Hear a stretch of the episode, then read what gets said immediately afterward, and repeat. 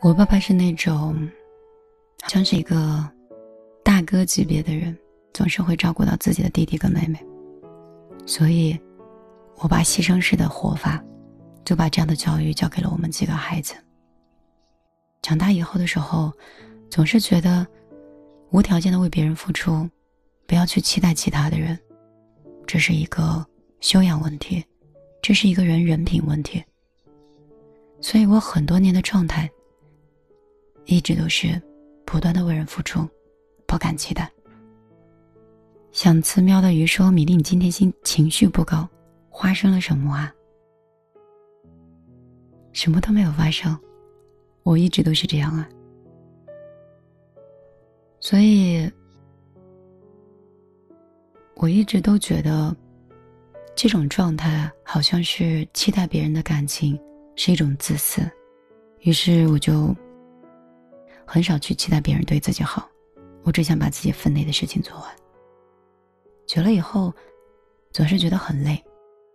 后来大学毕业之后，发现，即便你做了很多，好像也并没有得到别人的认可，也并没有成为十全十美的人。然后我就变成了一个很冷漠的人，以自己为主，不愿意去付出，也不愿意做很多事儿。后来我也错过了很多，近十年的情感的探索和不断的相处，我在今天的时候突然觉得，好像你没有学会爱你自己的时候，你在爱别人的时候，难免显得有那些不安全感和复杂的情绪。情感本身的状态应该是非常干净和单一的，爱嘛，便是在一起；不爱吗？便不再强求。那些生活中我们所谓的谎言、期盼、欺骗、隐瞒等各种各样的事情，爱吗？就在一起；不爱吗？就别在一起。生活其实是很简单，是我们的欲望把很多事情搞复杂了。如果你自始至终都只做到了你是爱你自己的。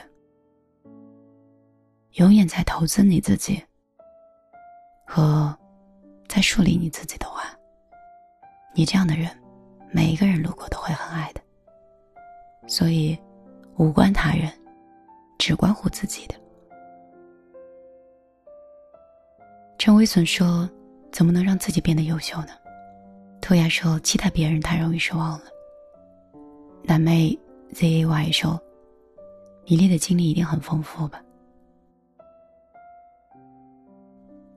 以前的时候没有想过怎么样把一个人变得更优秀，只是想不断的去追求，怎么样去做好自己，然后做好，让别的人不会否认自己。所以设定一个目标，无论发生任何事情，都朝着自己的目标去进取，一不小心，你就超越了很多人。就像是很很早以前。他们说，有一群人在爬塔，就像爬山一样，越爬山越高，越爬体力越累。可是只有专注度很高的人，他不断的想，我的目的就是爬到山峰的山顶。在这个过程当中，他没有看那些退缩的人，没有看那些掉下来的人，没有看那些放弃的人，因为他的目标没有参考，他只看到了山顶。等他到了山顶的时候，才发现，原有的两千的队伍的人，可能已经寥寥无几了。优秀不是对比，优秀，是你跟你自己的轨迹，和跟你自己的发展去较劲。你较得过自己的懒惰，较得过自己身上的那股韧性，你就很容易成为一个自律又优秀的人。南妹说：“米粒，你一定经历很丰富的这件事情。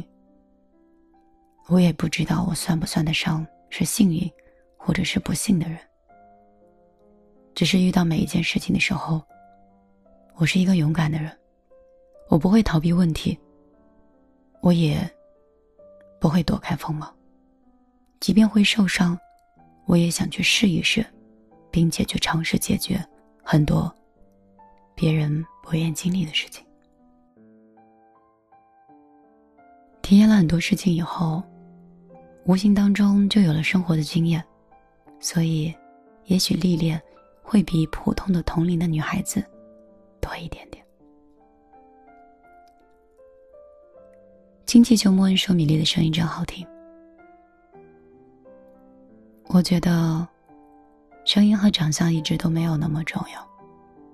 年轻的时候，小的时候，觉得自己好看一点就可以吸引很多人，说话的声音温柔一点，就可以骗到自己喜欢的男孩子。可是长大以后才发现，好像 骨头里不是这样子的人。如果你能在一场谈话里，在一场聊天里，在一生的相处里，通过你的思想，让一个人沉迷于你的话，这才是一个终极目标。我是米粒，这里是米粒的听见花开的直播间。我也不知道，怎么今天就在早晨的时候，带来了一场这样的节目，也不知道你会不会喜欢。想自喵的鱼说：“发现你骨头里有点悲伤，可能是声音里透出来的吧。我不太喜欢自己是一个悲观主义者，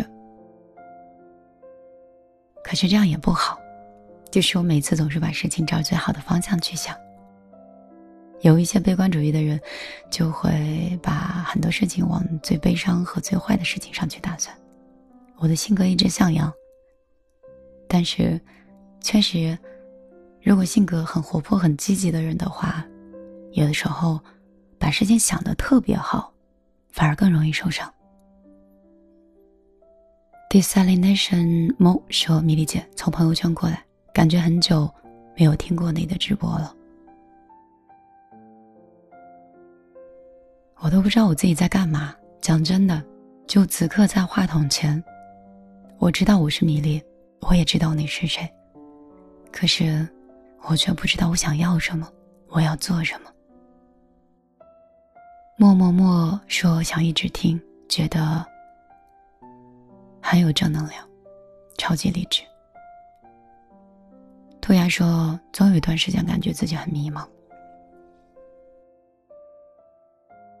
可能我是一个目标型的人物，就是说我每到一段时间都会给自己定一个目标，而且。我会在超额的时间里面去完成我这个目标，基本上每一次都是。可是最近这两年，都是因为很多家庭的生活琐事，包括感情里面的事情，都让我无法在工作上去做专注。这有悖于我往年的工作方式，但是这在三十而立、必须要成家立业的这种状况里，每个人都会面对的事情。所以，在这种情况里，我又觉得多少有一点无奈。每次面临工作的时候，我就在想，我还要不要定目标呀？好像定了也完成不了。可是，如果不定目标的话，自己就会变得很迷失。接下来的一个月和接下来的半年，奋斗的方向是什么？米粒是谁？米粒应该在今年跟去年相比，能有区别吗？我的快乐是没有办法从电视剧，没有办法从电影，或者是没有办法从每天的朝九晚五一成不变里去找到我的快乐。那这样的我，就开始有点迷失了。吴昕说：“米粒直播啦。”亲戚就说：“做不成。”Z Y 说：“累了就好好休息，再优秀也犒劳自己。”人一定要沉迷一些小快乐。以前在安徽台的时候，没有很多钱，每挣上一笔钱的时候，就会想去吃一道自助料理，或者是。跟好朋友去吃韩国烤肉，一百块钱，非常快乐。还可以快乐好多天。现在，人均消费五百一千，吃的时候还觉得是一个负负担，甚至觉得很累赘。没有买衣服的快感，没有化妆的快乐。然后，渐渐对吃，也丧失了一些兴趣。有的时候喜欢在家里烹饪，喜欢把菜切得整整齐齐。喜欢去超市里逛街，好像从那些青菜水果，从那些没有见过的冰淇淋的包装，从那些生的海鲜和牛肉里，才能摸到生活的气息。所以我自己都不知道我怎么了。这样的我，不是很快乐。昨天骑单车绕江走的时候，发现阳光很久违。我拍了一张自拍照，觉得自己沧桑了不少，也发现有很久已经没有自拍了。不自恋自己，也不沉迷软件，如果不是为了工作，我都懒得拍照，我都懒得拍照，懒得录制视频。这一两年。我经常会有冲动买上一张去云南的机票，卖掉杭州的房子，在那边找一个临海的公寓。想去洱海，去喂海鸥，想去看玉龙雪山，想在山里生活，想不要那么多朋友。当然，当现实回来的时候，我也希望自己不要那么多交集。这个就是我，所以。我在杭州，是随着快节奏的状况，有轻微的迷失感。不知道听节目的你，会偶尔跟我一样吗？我是米粒，一个有点文艺，一个思想干净，一个追求快乐、努力奋斗的杭州姑娘。偶尔会悲伤，偶尔会迷失，偶尔充满激情，偶尔又会像此刻一样平静又舒缓，做上一期节目，陪你一个早晨。